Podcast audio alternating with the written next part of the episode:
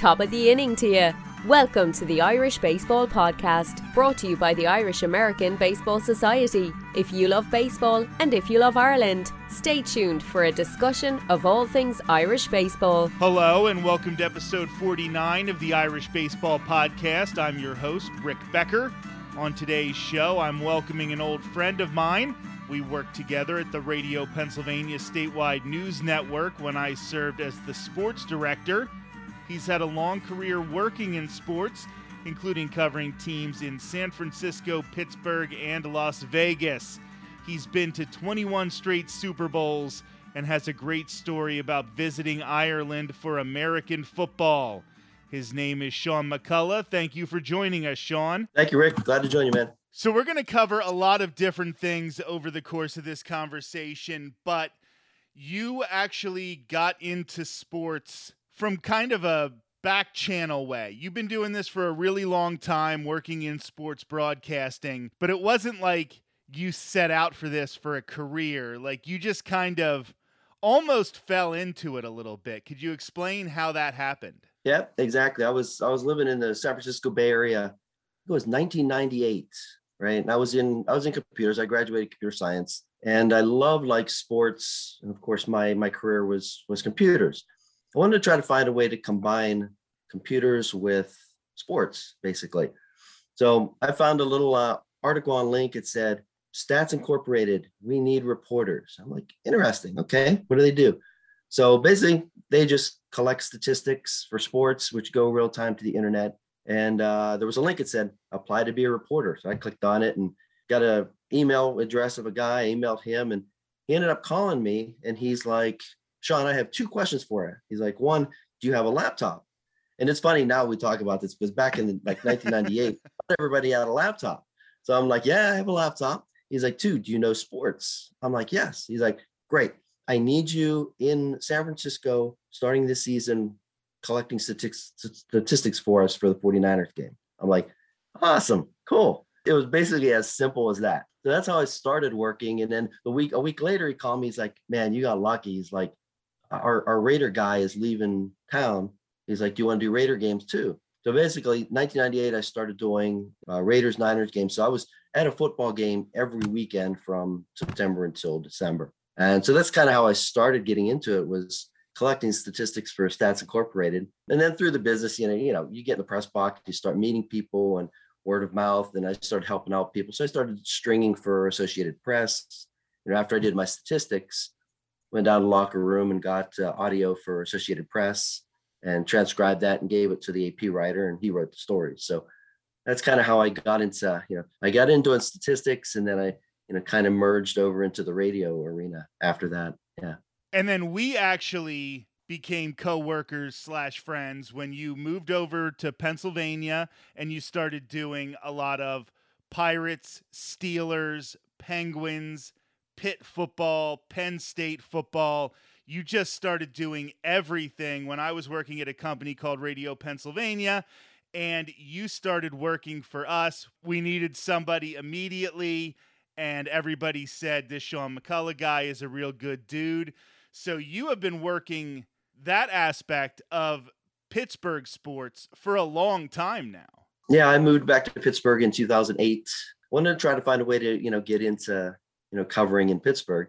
And one of my good friends who really mentored me was Ryan Leong out in the San Francisco Bay Area. He kind of hooked me up with you, I think, and put me in touch with you. And um, yeah, one of our other reporters was leaving and going to. So yeah, so that's kind of how it really worked. Is you know I got hooked up with you, and then 2008 I started covering all of the Pittsburgh sports for Radio Pennsylvania. So now getting into the Ireland aspect of it, I wanted to talk about this particular trip because I remember getting the credentials for you so you could do this trip and everything. And it was, I believe, the first game of the James Franklin era at Penn State was actually played at Croke Park in Ireland. It was one of those games where they try to promote American football over in Ireland and they sent yep. Penn State and Central Florida out there.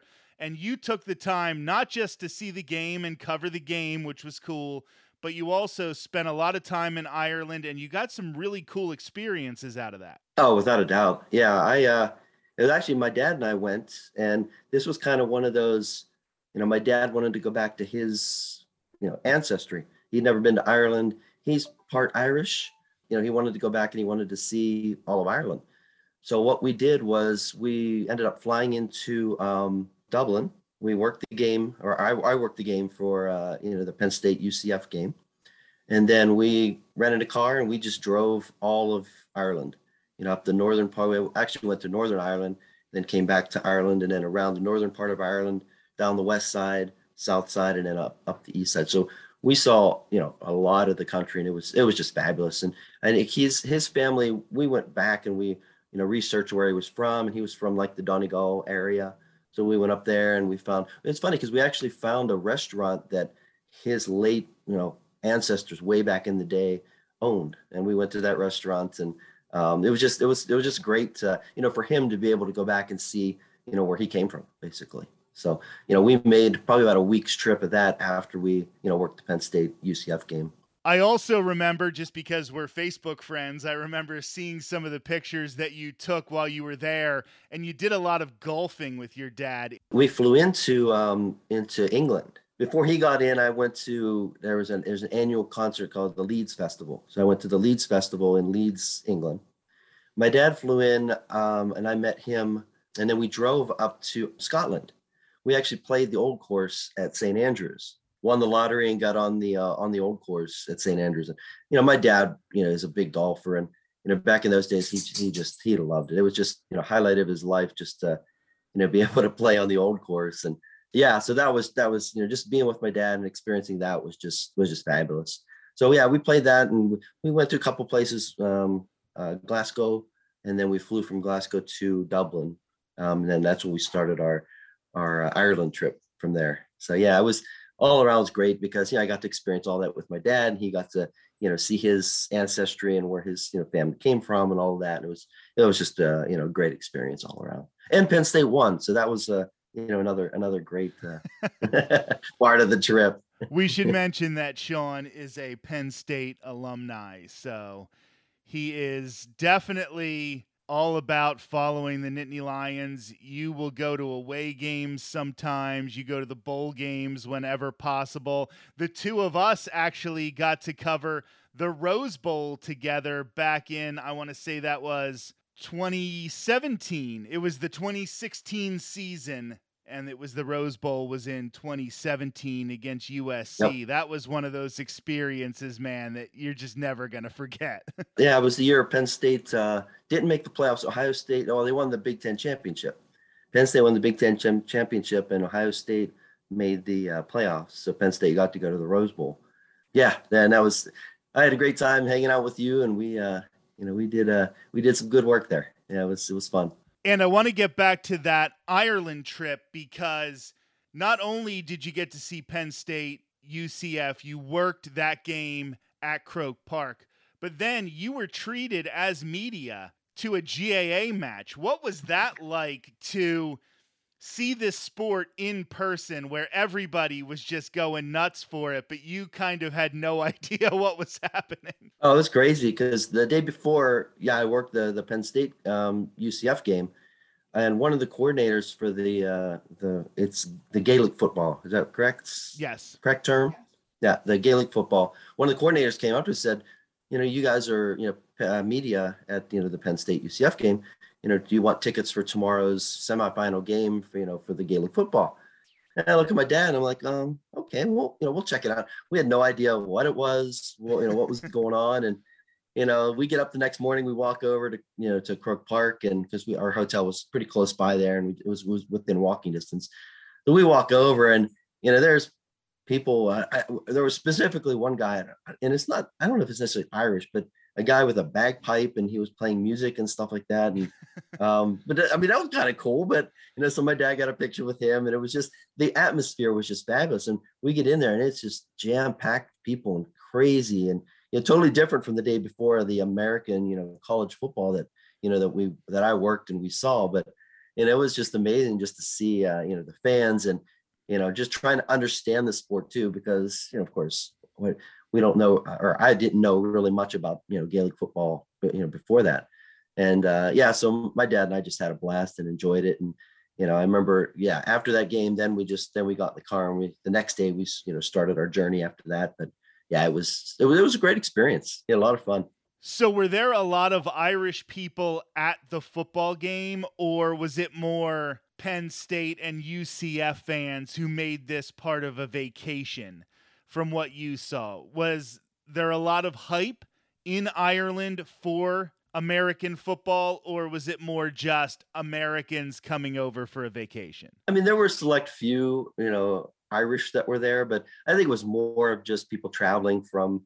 You know, I'm not. I'm trying to remember if it was even. I don't think it was even sold out, to be honest. But um, yeah, I don't. I, I don't think it was. But you know, you, you had your your your spattering of uh, you know the Irish people there, but it was more of just uh, Penn State and UCF bands coming over and making a trip of it and and all of that. Yeah. And since we worked together at Radio PA, you have really expanded your reach now because you are now almost a network in and of yourself. You are in Las Vegas covering sports. You have people covering sports for you in Pittsburgh still. Now that Las Vegas is starting to become a real hub of professional sports, you have the Raiders now, the Golden Knights, there's even a lot of hype for the Aces in the WNBA, and you're working all of that. What is it like watching this sports scene kind of be created in Vegas? It's it's awesome. I mean, it's great for the for Las Vegas itself. Yeah, I mean, I I cover the the Aces during the summertime because that's you know pretty much my downtime from covering you know the Steelers and you know Penn State's and you know I'll cover the Golden Knights while I'm here. Um, you know during the during the spring um, but yeah, I'll, get to every WNBA game, the the Aces, and they're so much fun to watch. And I think it's I think it's a great league. And so yeah, but it, I mean it's great for the city. And um, you know now we have the Golden Knights, we have the Raiders here, we have WNBA. You know, uh, there's a lot of talk about NBA coming here and uh, you know baseball team coming, and you know I don't know how the market will handle a, you know a baseball team or I don't know if they have enough locals that can that can support you know that many games. And of course, they'd have to have an indoor you know uh, stadium for that. So who knows? But yeah, no, it's it's it's good for this area. You know, it's re- it's really good to you know have these teams coming in and um, the support that you know they get from the you know Las Vegas area. So obviously, as somebody with zero inside information, but all of the rumors about the Athletics moving to Las Vegas are you maybe not 100% as sold on that as being the best idea? Like you seem to have a little bit of hesitation about it. Yeah, I'm, I'm not totally sold to be honest. I mean, we've had those rumors for, you know, 2 plus years now of you know them knocking down a casino and building a, you know, a stadium and, you know, or a ballpark for baseball. And, you know, again, of course it has to be indoors because, you know, we have 110, 115 degree summer days here, right? and there's just no way a you know a baseball team could play outdoors. Although they, I mean, they do have the the A's AAA affiliate here. They play outdoors, so um, you know, I guess they can strategically plan it at nights, you know, night games and things like that. But you know, who knows? But you know, I would think they would have to build an you know an indoor ballpark for you know for the baseball team here. But you know, I'm not totally sold that you know they can get the support that they need from Las Vegas locals enough, you know, financially you know, to fill a ballpark here because, you know, now it's getting saturated with, you know, you got Raider fans, you got, you know, Golden Knight. Golden Knights are going to be the number one team here just because they started as a brand new team and they were the first team here in Vegas, first professional team here. You know, you had the uh, October 1st tragedy here that kind of brought the city together with the Golden Knights. So, you know, Golden Knights will always be the number one team here, you know, regardless of, of who comes in right? I mean, they're even the the number one team over the Raiders at this point. Uh, you know, in in my opinion, you know, you get a lot of the external, the people coming from LA and Oakland coming for Raider games and things like that. But you know, I, I and I just don't know how baseball would really work here and you know in Las Vegas. But you know, it'd be nice to have them. I would imagine they would, at the very least, have to do a retractable roof like they have down in Arizona where they have basically the same problem where you have those summer days where it's 120, 115 and you can't even if the players could handle that, you're not going to get enough fans to show up in those conditions. I live in the Tampa Bay area and they have to have a dome here just because you won't get any fans. Not that they get a ton of fans now, but you won't get a lot of fans if they have to sit out in those conditions. What do you think about the NBA coming to Las Vegas? Because I think that would make an awful lot of sense because that feels like it would be an NBA town and you don't have 81 home games a year. You just have, you know, 41, and that's a big difference. Right. Yeah, I, I, think that would really work well here. And from the talks of it, they're going to be ex- expansion teams, and they would be true brand new teams or a brand new team here in Vegas, right? So you know, and as like I said, as we saw with the Golden Knights, you know, brand new teams, you know, brings a, a more solid fan base, right? So you know, I, I think it, I think NBA would definitely work here fairly well, without a doubt. And your career in sports actually started before you ever started getting paid in it because when you were at Penn State was actually the last time they won a national championship in football. What was the atmosphere like when you were attending Penn State and they won that big national championship, beating Miami, I believe it was, correct? It was. Yes. Yep. Um, the funny thing is, my sister went from 82 to 86. So her freshman year in 1982, they won the national championship in the Sugar Bowl against, cannot remember, but her Was that Georgia? Year, I think so. I'm pretty sure. Yeah, yeah, yeah. So yeah, so her freshman year they won a national championship. I started there in '86, and I saw the national championship over Miami, and um, yeah, that was just such an amazing experience. I remember our last home game. Can't remember who we played. We won our last home game. All of the students went up to uh, Beaver Stadium that evening after they won the, they won the uh, they won the game. Broke into Beaver Stadium, tore down the goalposts, and carried the goalposts down through like State College, down the street, and it was just a you know just a great memory. You know, it, it was just amazing just looked it up. That 81 championship, which finished in the 82 Sugar Bowl with a 27 23 win over Georgia. So, Georgia. I was able to awesome. look that one up for you. And then beating Miami famously in a defensive battle 14 to 10 in the Fiesta Bowl for your national championship there. And then there was a little bit of a drought for you. and we haven't seen one since. Sean McCullough, thank you so much for joining me. I know that you're actually under the weather right now, so I really, really appreciate you taking the time and fighting through the pain to talk to us about sports for a little bit. Awesome. Thank you. It's good talking with you, Rick. With the holidays quickly approaching, there isn't a lot of time to waste to get your gear from the Irish American Baseball Society. Go to irishbaseball.org for jerseys, t shirts, caps, and more. We will be back on December 19th for a milestone episode. Until then, I'm Rick Becker, and this has been episode 49 of the Irish Baseball Podcast. Thanks for listening to the Irish Baseball Podcast. The Irish Baseball Podcast is a production of the Irish American Baseball Society. Visit us online at irishbaseball.org and connect with us on social media. And remember, there's no place like home.